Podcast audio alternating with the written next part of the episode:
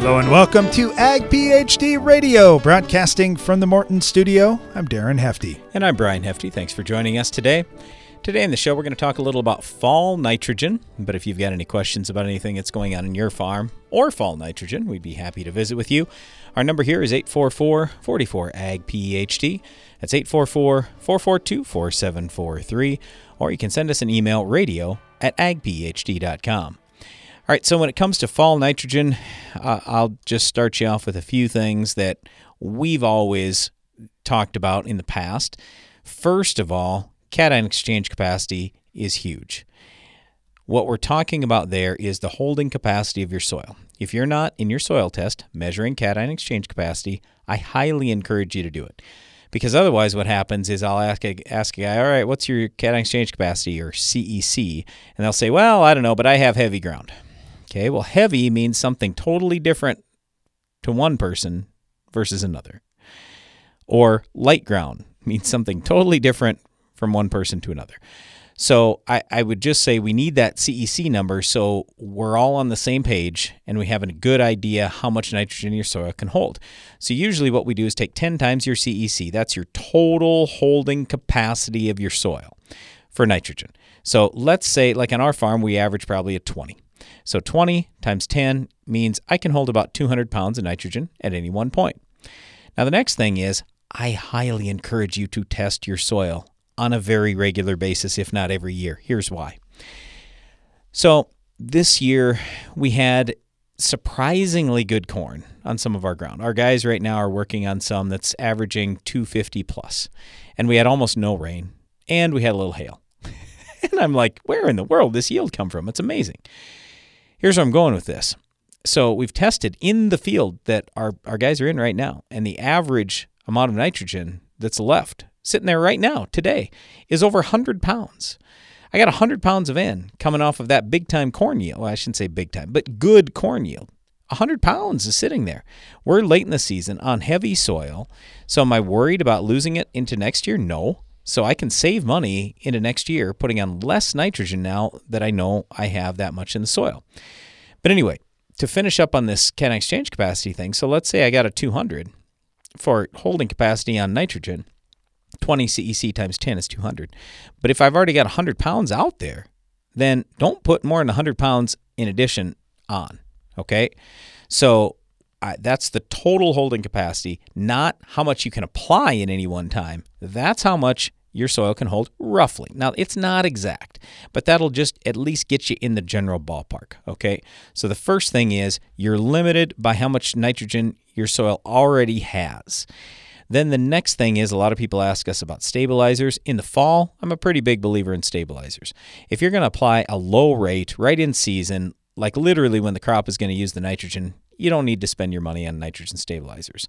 But if you're putting it out in the fall, I think it's a really good idea. On top of that, soil temp is huge.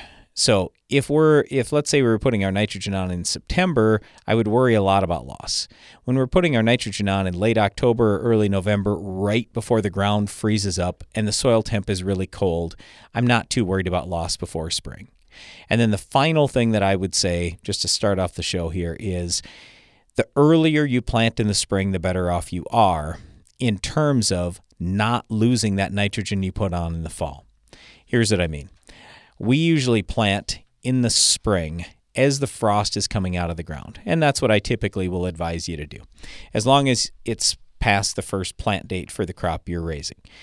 Anyway, I if I do that, then I'm going to reach crop canopy faster. And I'm also going to use up that nitrogen faster. If I delay my planting, let's say I decide, you know what, I could plant April 10th, but instead I'm going to plant May 25th because I'm raising silage corn and I just want the corn to get taller and raise more tons. So I'm just going to go May 25th. Well, if that's the case, there's no possible chance I'm going to advise you to put nitrogen on in the fall because you got all that time in April and May where the nitrogen can leach out. It can get used up by weeds. Uh, just something bad can happen. Nothing good's going to come out of that. So if you want to plant late in the spring, don't put nitrogen on in the fall. Oh, I guess there is one one last thing I should say. Don't put it on in the floodplain in the fall. So if there's a chance that your ground's going to flood out this fall, this winter, or next spring, just save the nitrogen until you are 100% sure you need it in the spring. And even then, I'd really spoon feed it on that type of ground. So we have river bottom ground too. Now, granted, we haven't, we've barely had rain in a year and a half, so I'm much less concerned about it this year than I normally would be. But usually we got a fair amount of water down there, water table's high, and we're three inches away from a flood at any point. So I, we're not at that today. It'd take 10 inches for us to flood out today, and we've never had a rain that big in the history of our state. So anyway, I, am just saying here, you got to use your your head a little bit. Be smart about where you're putting your nitrogen, especially if you're going to use it in the fall. So we'll talk about nitrogen in the fall and fall applications of nitrogen throughout the show today. But right now, let's get to the Ag PhD mailbag. It's now mailbag time with Brian and Darren. All right. Uh, get one from Kelly here, who was watching one of our clips from 2013 online. He said, guys made a comment about getting back to normal weather. Uh, what would make you think that we're going to? Weather's changing everywhere in the world, and we as farmers need to think about this being proactive instead of always being reactive. You know, that's that's a, a nice comment, Kelly, about uh, being proactive. I totally agree with you. We want to be proactive as much as we can but we know for sure we're going to have to react a little bit through the year. If you start planning for an average year, you can go either way. You can, hey, it's drier, we can change something, or it's wetter, we can change something. For us, we normally plan on the worst case scenario is we're not going to get rain. And so we try to do what we can to, to build fertility levels, get them down deep in the soil, get our root system growing deep early in the year, because it's not going to be a negative for us. Even if it's a wet year, that's fine. But if it's a dry year, boy, getting those deep roots really helps us. So that's one of the big things that we'll do. And then we do focus on plant health regardless of what kind of year that we get. So we can try to be proactive and ahead of things, reducing the stress on our crop as much as we can. Hey, thanks for checking out our clip. Yeah, I don't know what the weather's going to be hot, dry, cold, wet, whatever. Doesn't matter. You're right. We got to be proactive as much as we can. Stay tuned. You're listening to Ag PhD Radio. Are you combining around weed patches, waiting for weeds to dry down, or tired of spring burndown failures? Save time, nutrients, and moisture by including a Valor herbicide brand in your fall burndown program. Valor provides excellent residual control of tough weeds, including kochia, mare's tail, prickly lettuce, dandelion, plus suppression of bromes. Proactive, effective weed resistance management starts in the fall. Get a clean start for your next season with Valor herbicide brands. Always read and follow label directions. Your schedule can change by the minute, making it hard to stay on top of the latest agronomy information. But at Ag PhD, we have some good news for you. If you miss an episode of Ag PhD TV or radio, you can catch up at agphd.com. With years of valuable content and latest episodes available to stream for free, you can continue building your agronomic knowledge on any schedule. While you're there, don't forget to check for upcoming Ag PhD events and workshops. Watch, listen, and learn at agphd.com. Boost your productivity and profitability with Soil Warrior from Environmental Tillage Systems. Improve fertilizer efficiency and your yield potential in just one strip till pass. Now that's ROI. Contact us today at soilwarrior.com. Get an extra semi load out of your grain bin. The End Zone from Farm Shop MFG can increase your stored beans moisture from 10 to 13%. On a 20,000 bushel bin, that's a free extra semi load. Visit farmshopmfg.com for more. Weed control without the BS. That's more time to apply without wasting time. That's flexible tank mixing that doesn't bend the truth. That's near zero volatility with unmovable principles. With the Enlist weed control system, there is no sacrificing. Get better weed control with no ifs, ands, or buts at enlist.com. Enlist.com.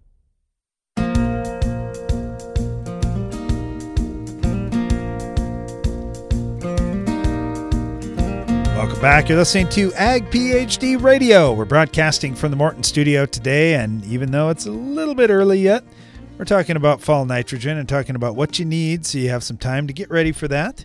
Uh, get our friend Kelly Garrett, who farms in western Iowa, on with us right now. Also, Kelly's part of the XtremeAg Group. Uh, Kelly, thanks for joining us. You bet, Darren. How's it going?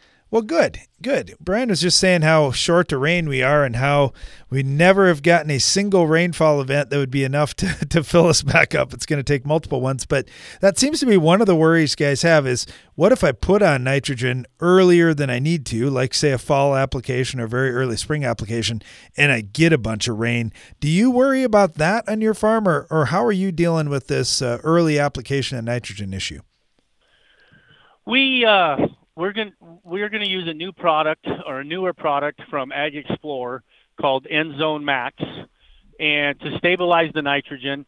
And I was concerned about how dry it was, but a week or so ago we had an inch and seven tenths of rain, and I I think we're really good right now. Uh, you know, it it I really believe in fall nitrogen over spring, Darren. I know people talk about which way to go, but throughout my farming career, fall applied nitrogen is better for me yield wise than spring applied. Okay, so you've got some tough conditions where you farm. You got hilly ground, you got variable soils, I know for my brother too, he likes to get some N out there early, and you can sure add to that if you want to, Brian. But uh, he likes to get N out early in case we get dry, because if we put it on late, we just can't get it into the plants if we if we're yep. putting it on too late when it's dry weather. Uh, is that your same thing that you're seeing, or why do you think the fall's working better? I I think it takes a while for it to convert over to be plant available. I guess you know that microbial system you know, in the in the soil. I think it takes a while to do that.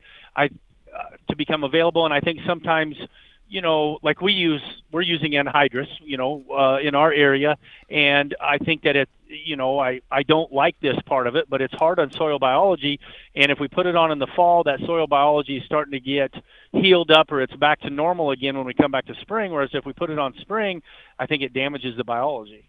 You know, I know for for us in the past too with anhydrous in the spring, if we could get anhydrous on and inject that deep enough and have the soil be fit, we felt like we should have been planting already. So I know that was one of the things too that putting it on in the fall, the soil conditions are more conducive to to doing that type of application and putting it on deep.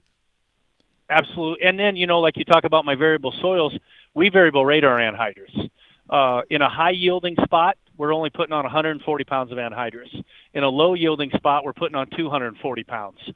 And depending on the field, we're probably averaging 180 to 190 pounds overall, but we're trying to put it where we need it.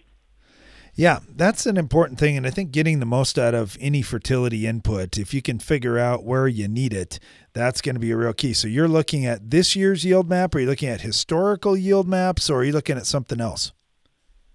Uh, it, you know, a historical, I, I would say a blend of this year's versus a historical because if there's a problem in some area, maybe that's a low yielding area for some external problem that isn't historical wise. So that needs to be taken into consideration. I when we first started doing that, the agronomist that talked to me about that, I thought that was crazy. It seemed like it was backwards.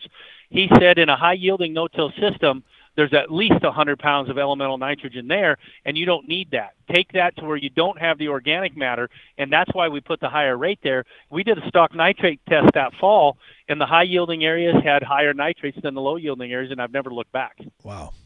Yeah, you've got to do the tests on your farm. You've got to do the measurements. Otherwise, it's hard to know exactly how this is going to work. Uh, we're talking with Kelly Garrett here in Western Iowa, also part of the XtremeAg Group about fall nitrogen. Kelly likes it, so I thought that'd be a great way to start the show. Let's start with somebody that's going to speak positively about fall N. And you know, it, it does get a lot of bad press out there, Kelly. The the non-farmers are worried.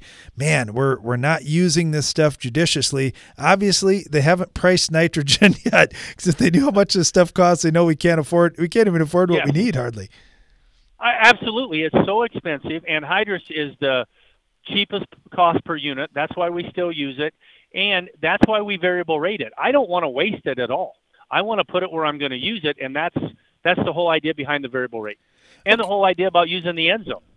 All right, talk to us about manure and uh, and the other uh, fertility inputs that that you'll use. What do you see for nitrogen out of that, and are you worried about losing that as much as you are about commercial anhydrous? No, I'm I'm not uh, because it's in the more stable form. It's ammonium, you know, and it has to convert over. I'm not as worried about that, but I worry more about my sulfur leaching than I do my nitrogen, and nobody talks about that. The nitrogen, that's one of the things about fall applied to nitrogen. Everybody thinks it leaches away and it's gone and we're affecting the groundwater or we're going to lose it and it's not going to be there for yield. And again, I don't believe mine is leaching because of the stabilizer we're using and the variable rate technology. And year in and year out, fall applied N is a better yielding uh, nutrient for me than spring applied N. Interesting. So the sulfur, so you're not putting sulfur out in the fall. When are you putting the sulfur out? Is that all going out at planting time and in season? I would like to put the sulfur out in the spring. I do have to put some out in the fall, just the amount to get the work done.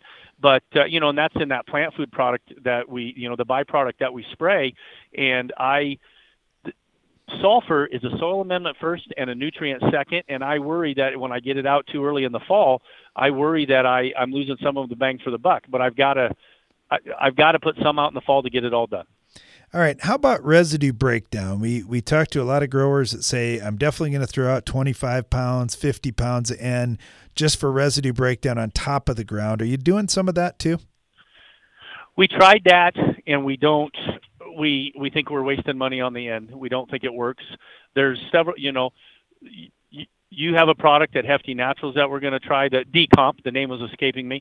Decomp, uh, Residue RX from Concept Agritech, Meltdown we we uh, accomplish and uh, from ag- there's a product from Agrison. We extract extract from Regus. That was I was getting tongue tied there. It all of those products are things that we want to put out in the fall to try to manage the residue. You know, we're combining some irrigated ground right now. It's making 300 bushel, and it looks like a carpet out here. And how am I going to get the beans to grow, Darren, if I don't do something with this residue? Yeah, yeah, I agree with you that residue management is going to be a big deal. But I talked to a farmer this morning, southeast South Dakota, and he'd said uh, he had a, a field that was half corn, half soybeans from last year, and he wanted to get it all the same crop, and he was going to put soybeans in it. And he went no till into the corn stalks. They were worried about dry. And he goes, Man, even though I didn't have the greatest emergence and it wasn't fast emerging like uh, where he had had the soybean ground, he said it ended up yielding more. So it, there's something, I don't know, there's something going on out there. It was just kind of interesting. I, I heard a lot of complaints about residue this year and residue management, and it seemed like guys still still got some pretty good yields out of those fields. Uh, the bean yields have been very surprising. They're great. So with they're, nitrogen they're, in beans, that's the other question with this. Are you only putting that anhydrous on corn ground? Or are you putting any fall N on ahead of soybeans? No, we uh, we did do that in 2017 on some irrigated ground. Uh, the beans turned out to be very well, do very well, but that isn't a practice that we've adopted widely.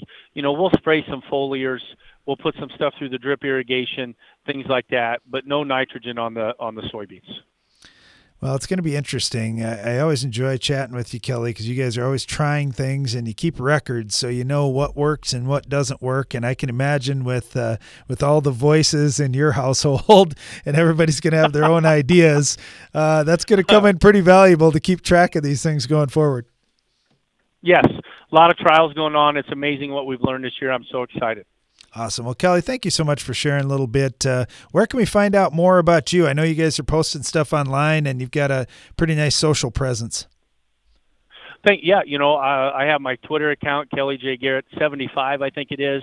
We've got uh, the XtremeAg Facebook page. We've got the XtremeAg uh, website, and of course, XtremeAg's on Twitter as well. All right. Well, thank you so much, Kelly. Really appreciate it. Stay safe here the rest of this fall. Thanks, Darren. Have a good day. You bet. Talking about fall nitrogen on our show today. We're also taking your calls and agronomic questions throughout the show. 844 44 Ag PhD is our phone line.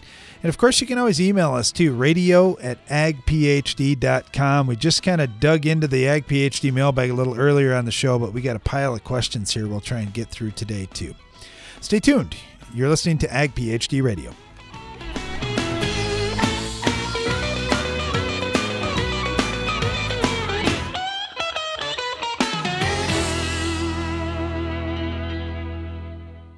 Revytek fungicide from BASF has been specifically developed for the selective soybean grower who doesn't compromise. If you think good is good enough, if you're okay with just achieving rather than overachieving, if average is your goal, this is not the fungicide for you. Revytek fungicide, brand new chemistry, Three no excuse modes of action, zero modes of compromise. Sounds like the fungicide for you. Revytek fungicide from BASF. That's smart. Always read and follow label directions.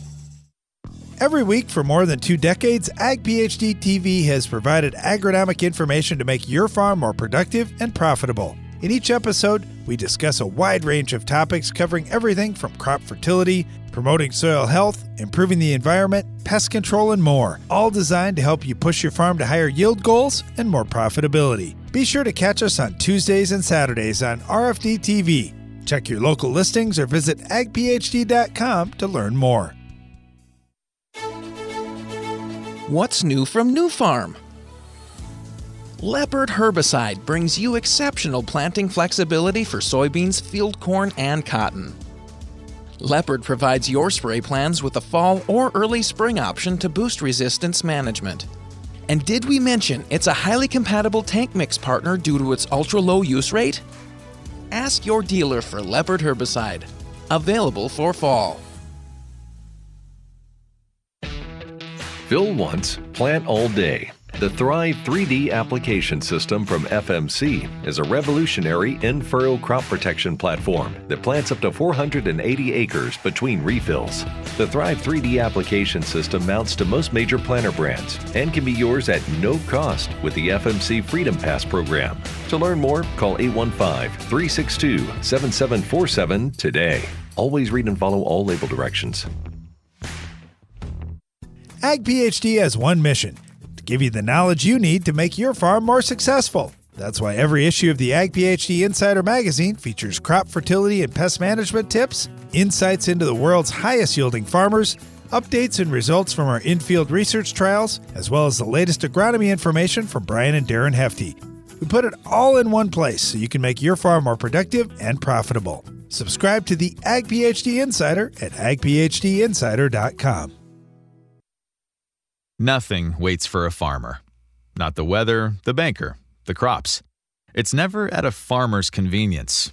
So when it comes to crop protection savings programs, how come they get to ask you to wait for a rebate? Don't wait for rebates. Get the TruChoice offer from Corteva Agriscience for instant upfront savings on crop protection products. Ask your local Pioneer sales representative or your crop protection retailer about the TruChoice offer from Corteva. But don't wait.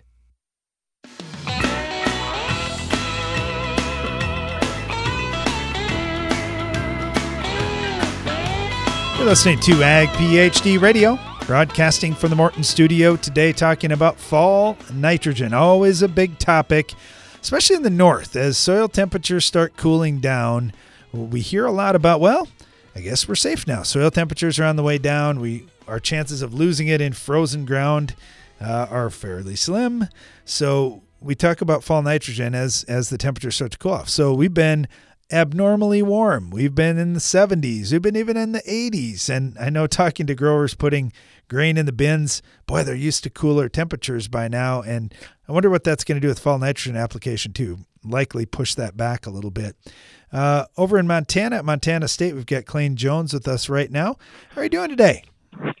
I'm doing pretty well, looking outside at about four inches of uh, fresh snow. Really?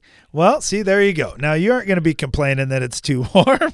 Uh, so when when you think about fall nitrogen, and I, I think about states like Montana and the Dakotas and Minnesota and Wisconsin, we get cold. We know that ground's going to be frozen for a long time. So how safe are we putting N out there, especially as we get to 40 degree soil temps and less? So probably you're talking specifically about urea and the potential for volatilization. Is that correct? Well, any form of loss, and and I know gotcha. a lot of growers historically had talked about anhydrous for fall application. We just had one on uh, just before you here talking about fall anhydrous in in Iowa, and anhydrous just isn't super widely available all over. How about in Montana? Is anhydrous still being used? Almost none. So about 90, 95% of our N goes on as urea. It's uh, the dominant fertilizer here. So we do worry mainly about volatilization. because it's urea, and we worry less about leaching and denitrification because we're in a basically you know 12 to 16 inch rainfall zone. So you've got a lot of growers that like to do no-till, so that that urea ends up on top of the ground, and that certainly adds risk compared to if you're putting it underneath the soil surface. What are the strategies that growers will use then? I, I would assume nitrogen stabilizers and slow release N.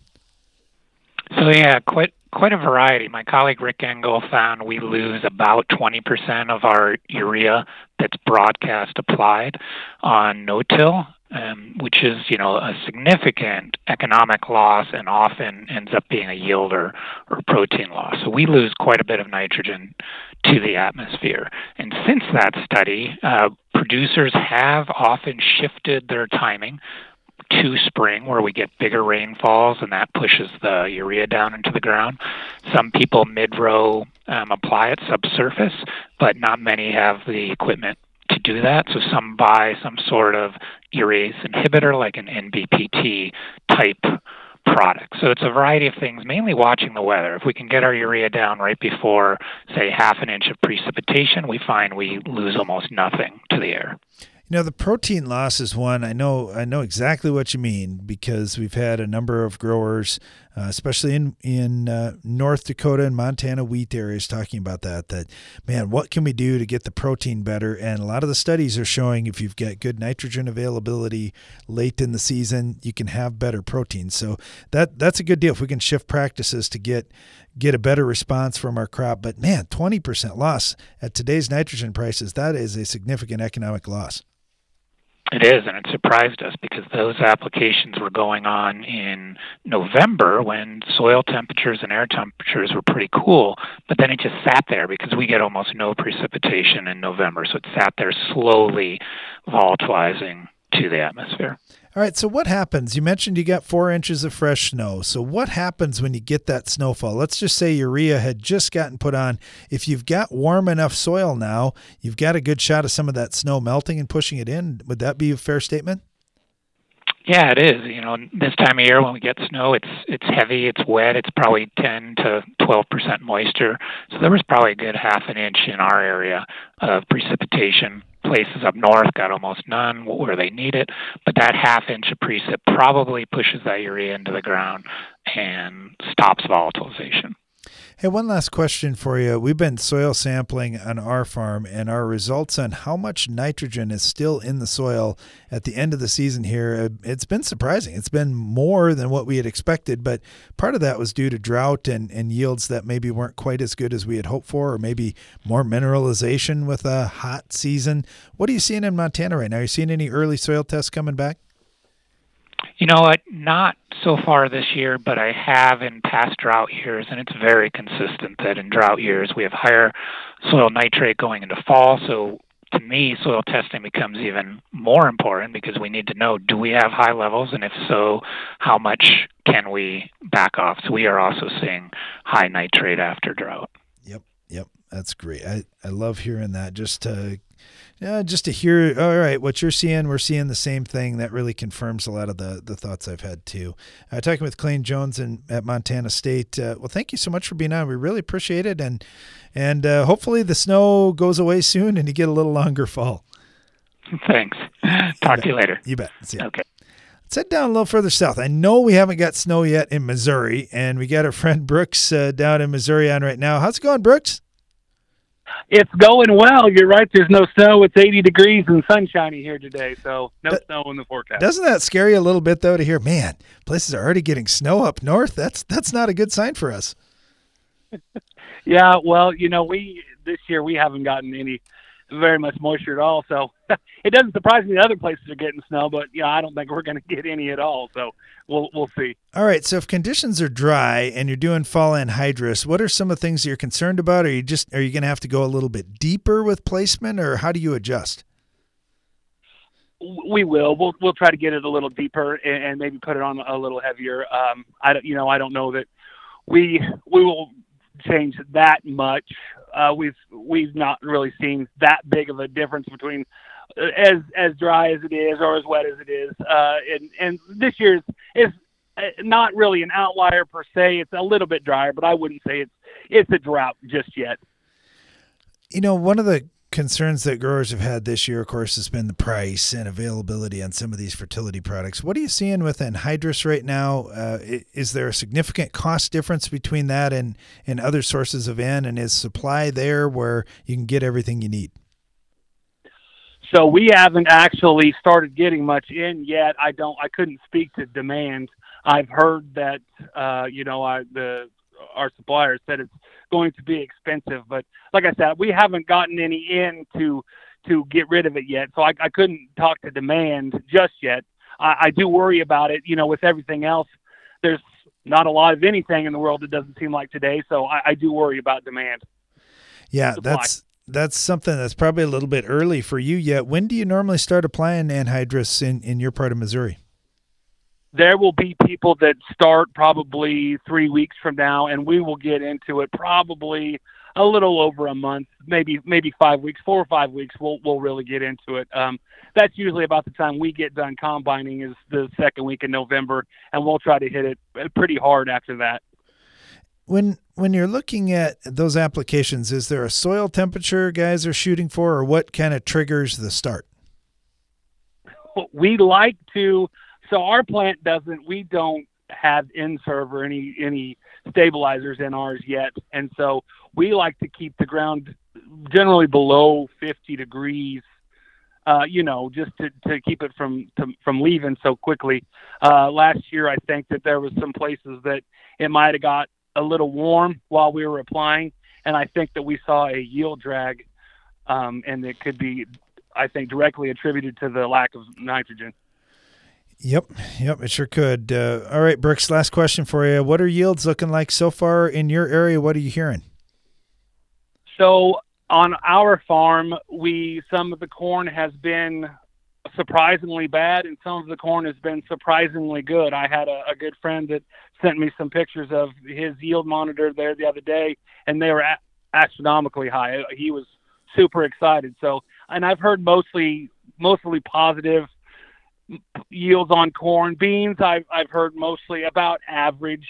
Uh, there was a few outliers on, on low low yielding corn, but I think mostly everyone's been pretty pretty pleased. And like I said, we there was a few fields where it it was lower than I thought it should be, but in the same field on the other side of the hill, it was a lot higher than it's ever been. So I, I would say all over the place. You know, I'm a farmer, so it depends. well, if anyone from Chicago's listening, that what Brooks is saying is terrible, terrible, terrible. So we need, need a little better price right. here. Hey, Brooks, thank you so much. We'll uh, we'll talk again. Thank you. Have a good fall. You bet. You too. Stay tuned. We'll be right back. Are you combining around weed patches, waiting for weeds to dry down, or tired of spring burndown failures? Save time, nutrients, and moisture by including a Valor herbicide brand in your fall burndown program. Valor provides excellent residual control of tough weeds, including kochia, mare's tail, prickly lettuce, dandelion, plus suppression of bromes. Proactive, effective weed resistance management starts in the fall. Get a clean start for your next season with Valor herbicide brands. Always read and follow label directions. Don't turn your fertilizer application plan into a guessing game. Understand exactly how much fertility you need to reach your yield goals with the Ag PhD Fertilizer Removal app. Simply enter your crop and your yield goal, and the Ag PhD Fertilizer Removal app calculates the amount of nutrition needed to keep your crop healthy and working for you. Quit playing guessing games with your fertility needs. Download the Ag PhD Fertilizer Removal app today. Available on the Apple App Store and in Google Play. Morton Buildings knows that great buildings need great people, and we want you to be the newest member of our team. Morton is expanding its construction crew, and we're seeking new and experienced candidates to fill our crew member positions. Morton provides great pay and training so be a part of the next generation to build Morton. Don't let the opportunity to join the best construction crew in the business pass you by. Learn more on our careers page at mortonbuildings.com. When you're ready to harvest more corn, Drago is ready to help. The proven Drago Series 2 corn head with automatic self adjusting deck plates beats competitive brands for harvest efficiency. And the new Drago GT features integrated deck plate ear shocks for unsurpassed yield capture. Harvest more, return more with a Drago cornhead.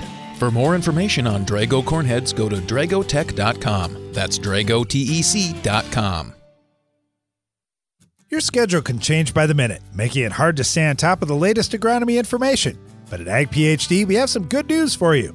If you miss an episode of Ag PhD TV or radio, you can catch up at agphd.com. With years of valuable content and the latest episodes available to stream for free, you can continue building your agronomic knowledge on any schedule. While you're there, don't forget to check for upcoming Ag PhD events and workshops. Watch, listen, and learn at agphd.com. No matter what time of the year it is on your farm, with a Bayer Plus Rewards program, earning and redeeming rewards are always in season. Because when you buy two or more eligible seed or crop protection products throughout the year, you earn $3 per acre in cashback rewards. Cash you can redeem and reinvest in your farm later in the season. That's Bayer Plus Rewards, and that's how we're helping make every part of your season, well, rewarding. Visit mybayerplus.com to learn more. See program terms and conditions for full details.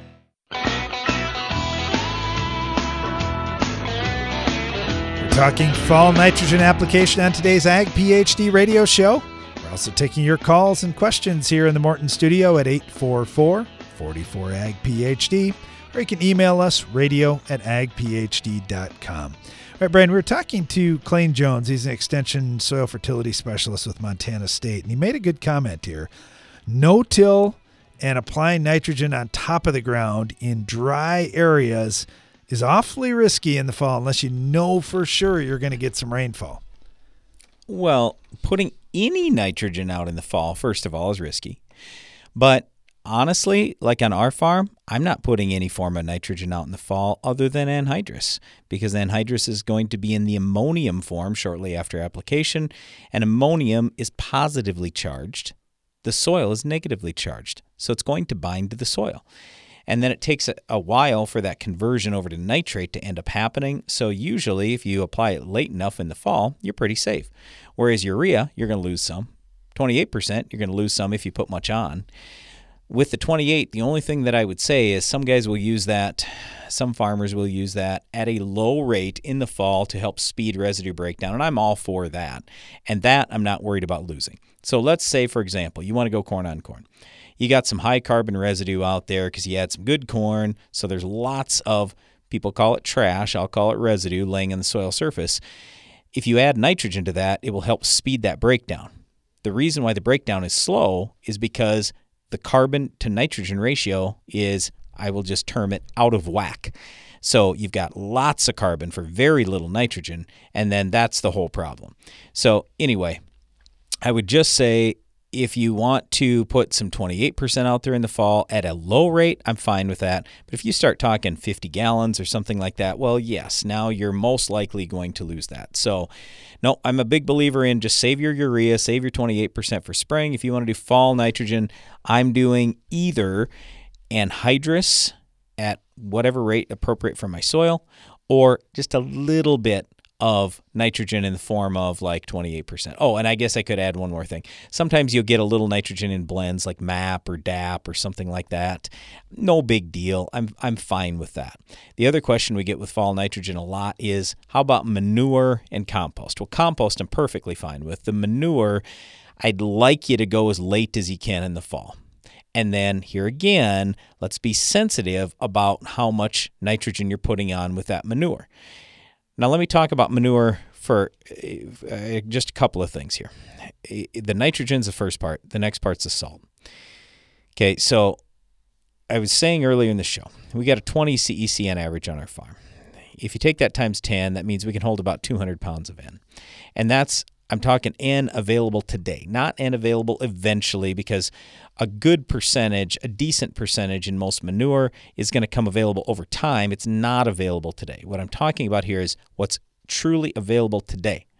So if we've got nitrogen that is available today, we don't want to be exceeding, like in our farm, that 200 pounds. So let's say, usually coming out of beans, we got 40, 50 pounds there. Let's just say we got 50.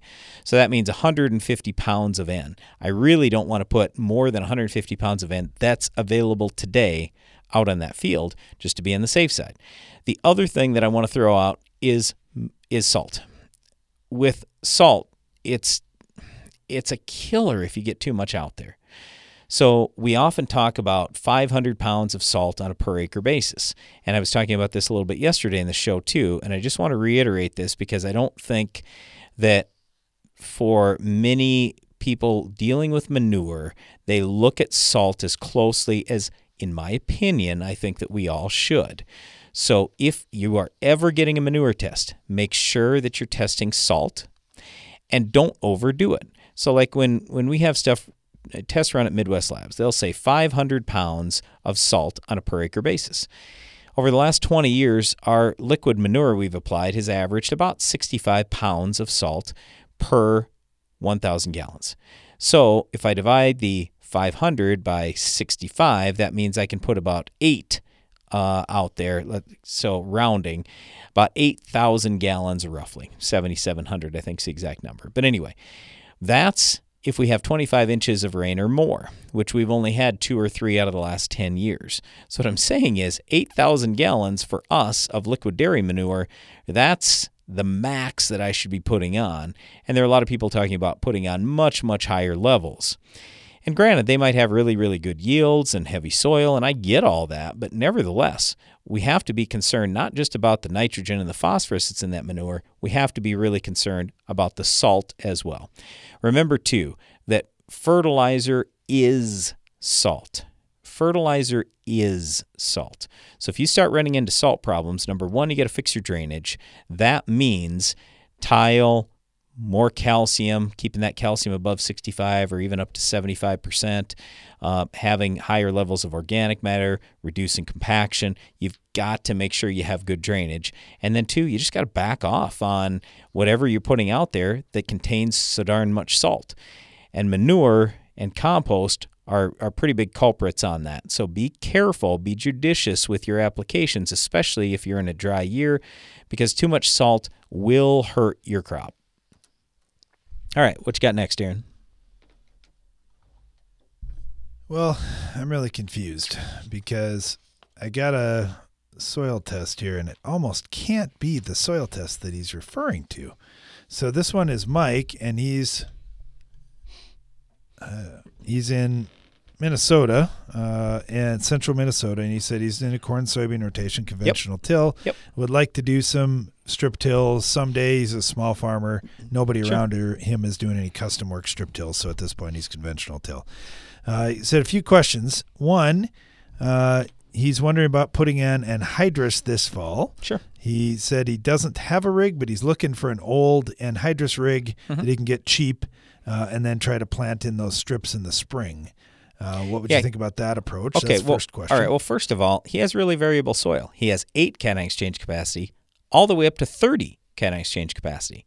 So my point is, unless you're doing variable rate out there, you're going to most likely suffer loss on that nitrogen.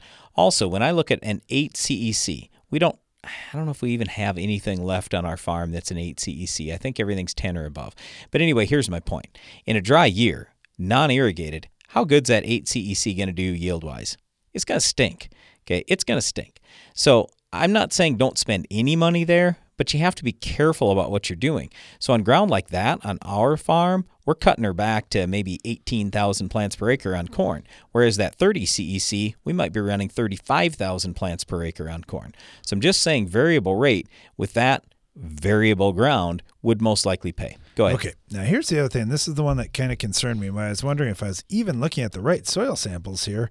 But Mike said he's considering uh, putting on, or he's planning on having some lime put on with variable rate. I only saw one of the tests that had a pH that would justify any lime application. Is the is yeah. the calcium percentage high in all of them or not? Calcium percentage is just fine. Yeah, there's no need for lime in this field whatsoever. Yeah, there's no shot I'd be putting on lime. No, there's I'll, one I'll, spot. yes, there was a 5.6 pH, and that was that really light ground. So yes, you could put a tiny but little you bit. don't on. need much. No, when it's eight CEC, you need a. I like to call it a splash of lime. Yeah, just not much at all. Very, very, very little. Yeah, so you want to be really careful, Mike, that you don't over apply lime. It might be yep. something to even do some pelletized lime at a low rate, just, just in that, in that spot. one spot. Yep. Uh, okay. The other thing he said he's also considering having some P and K put on this fall, variable Great. rate. Great. Uh, what do you think about that? And if Great. he does do some lime, Uh, they're recommending Please he don't. waits at least a week in between. Well, we would just say don't do the lime, Mike. Nope. Just, but if you want to do some P and K, you sure can. And variable rate great. sounds like an awesome idea. Yes. His phosphorus levels, I'd call them medium to low. Uh, his potassium levels, I would call them low. So, I, I mean, he's got one spot where his K is good. He's got mm, one spot where I'd say I could probably live with his phosphorus levels. So, you know, and, and by the way, the K, 5.5% on one sample, everything else is below 4% on the base saturation test. And in terms of phosphorus, the P1 or weak Bray test, he's only got one sample that's above 50 at 52. So, I mean, even there, that's not enough for me. But, you know, some people will try to get by with 52 pounds of phosphorus. Just depends on what your, uh, what your yield goal is. Hey, thanks for the questions, Mike. If you got any others, please send them to us. We'd appreciate that. Uh, after the break, we're going to get into Joel from Oregon's email. He's got some late kochia he needs some help with. You're listening to Ag PhD Radio.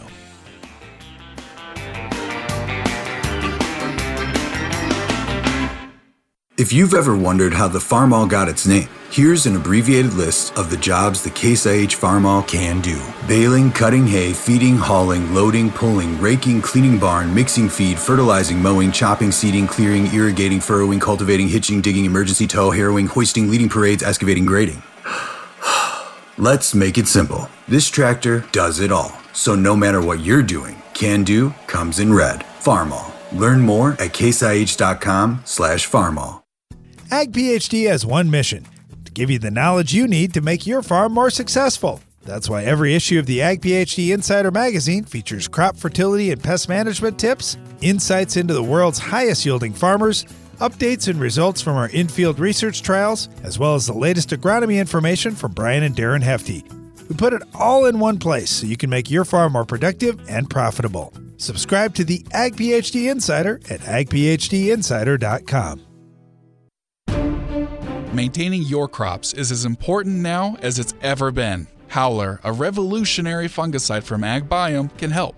It provides long lasting protection from a broad spectrum of foliar and soil diseases that affect crops. Howler is OMRI listed, has multiple modes of action, and has minimal pre harvest and re entry intervals. It's flexible, easy to use, and is available right now. Visit agbiome.com forward slash howler to learn more.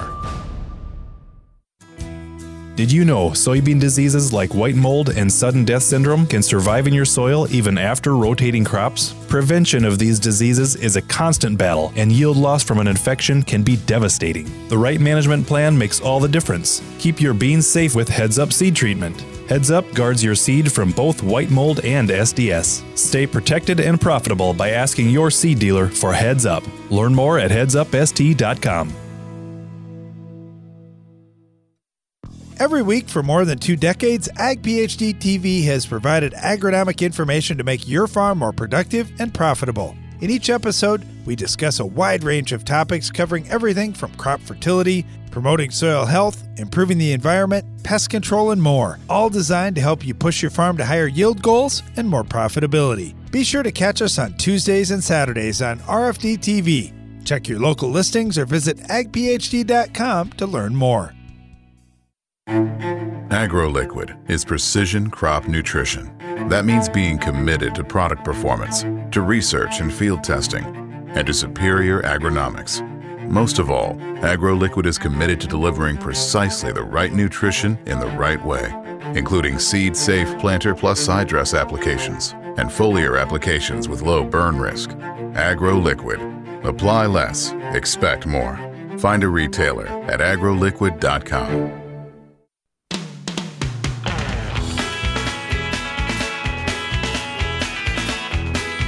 Welcome back. You're listening to Ag PhD Radio, right in the middle of the Ag PhD mailbag time, taking your calls and agronomic questions at 844 44 Ag PhD. You can also email us like Joel from Oregon did.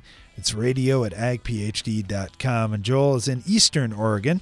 He said, Last few years, we've been fighting a late flush of kochia in both our spring and fall wheat. Our fields are clean until around the 4th of July when we get hot, and then this late flush seems to come out of nowhere, and we're wondering what to spray. By that time, we're typically at milk to soft dough stage, so we're late. Our current herbicide program is Zidua and Sharpen pre. So that sounds like good choices pre. And then post. Oh, whoa, whoa, whoa. Okay, so Zidua, we get really concerned when you say pre.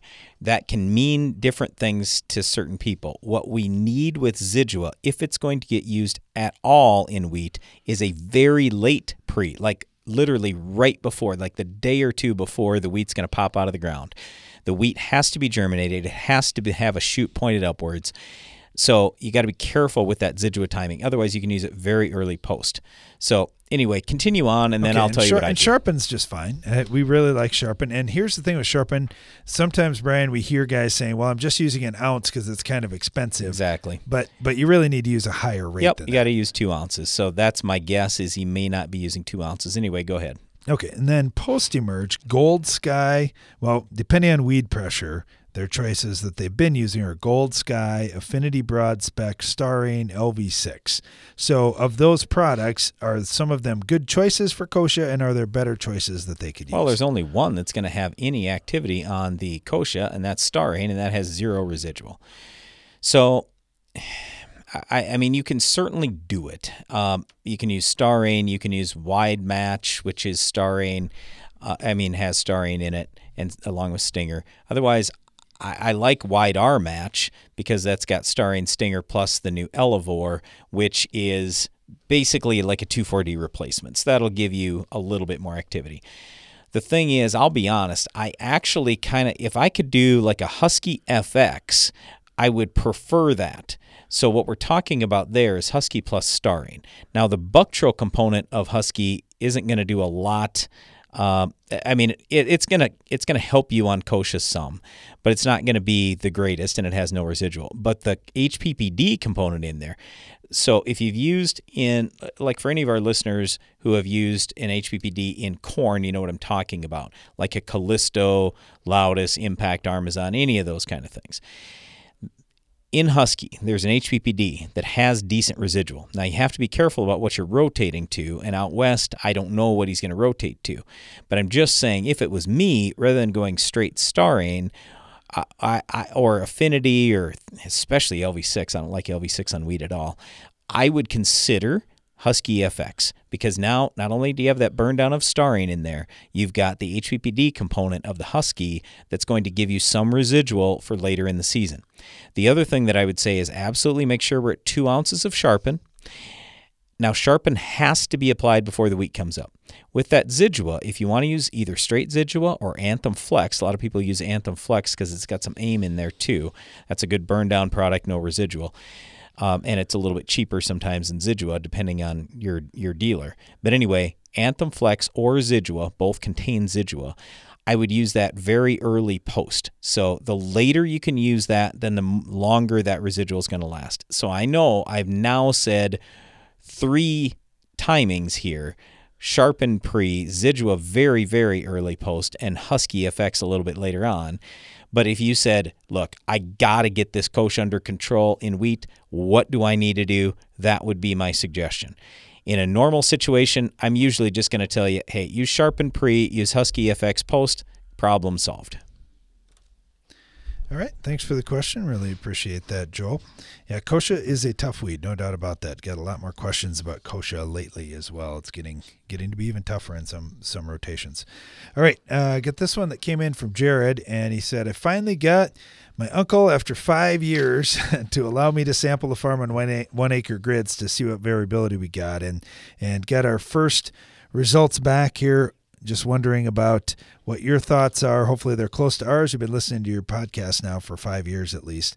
Uh, the soil. The Soils app was dead easy to use once the portal was set up via the internet, and I especially appreciated the ability to edit or correct points dropped by mistake, or rather because one did not get dropped.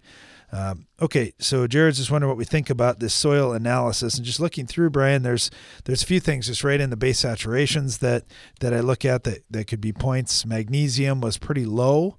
Uh, potassium was mostly in the twos. Magnesium was single digits, and we'd like to see at least ten on magnesium. And so there's there's some things to to go after right there. Yeah. Okay. So I, I, it's really hard to read on what you gave me here. So I'm going to see if I can pull that up on. Okay, my Jared, computer. uh, Okay. it No, I got it. I got it pulled up. Okay. All right. So let's see. It came The- really small, and, and the Yeah. printout that Janelle did, I think she's doing it just to challenge us a little bit to see how good we are. Well, I can read it. It's just, I, I mean, when I'm trying, it's hard when I'm trying to jump back and forth quickly. But yeah, it was ridiculously small. Anyway, so soil P, I, I just say almost everything out there is variable. So we got a lot of high, a lot of low, so it's all over the place. So pH, yeah, there's a bunch in the fives.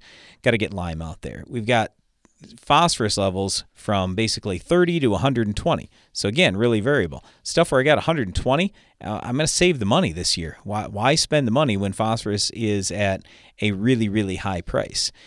Um, with soil potassium, I've only got one spot that I would actually call good. Well, a couple spots I'd call good.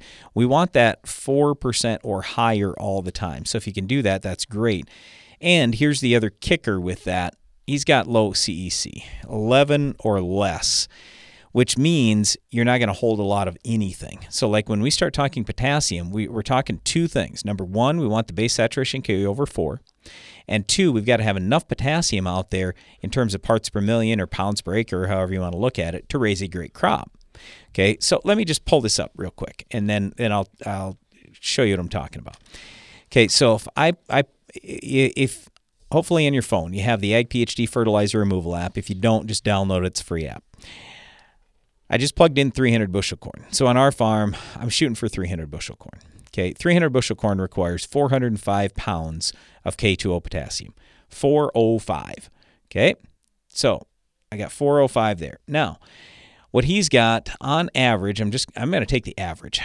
On his farm, on average, he has let's see, 195 parts per million. Okay, so if I take 195 and then I'm going to multiply that times 2. That gives me 390 pounds of potassium. Now, if I take that number times 1.2, that gives me K2O potassium. Okay, so here's here's where I'm going with this. He's got 468 pounds of K2O potassium sitting out there today. 300 bushel corn requires 405 pounds of K2O potassium. Um, there's no possible chance we're going to pull 90% of a soil's potassium out, okay, or in this case, 86.5%. So potassium needs to be added. And quite frankly, every single year, every single crop, I'm going to add some potassium on that type of soil because it's light ground. So anytime we have light ground, I'm thinking about nitrogen, sulfur, and boron for sure, and he definitely needs to fertilize with all of those. But I'm also thinking about because it's so light, I'm, I'm thinking about potassium every year because potassium in a heavy soil like mine that freezes four or five months out of the year I, eh, with very little rainfall, we're never going to lose our K. But in that kind of lighter soil, there's a decent chance you're going to lose at least a little bit of your potassium each year. It's going to have uh, leach a little bit, so make sure that you're putting some out there. So anyway, um, yeah, and he just said uh, he was going to put some potash out. Uh, base saturation, he said magnesium issues will be corrected by lime and gypsum. Uh, yes.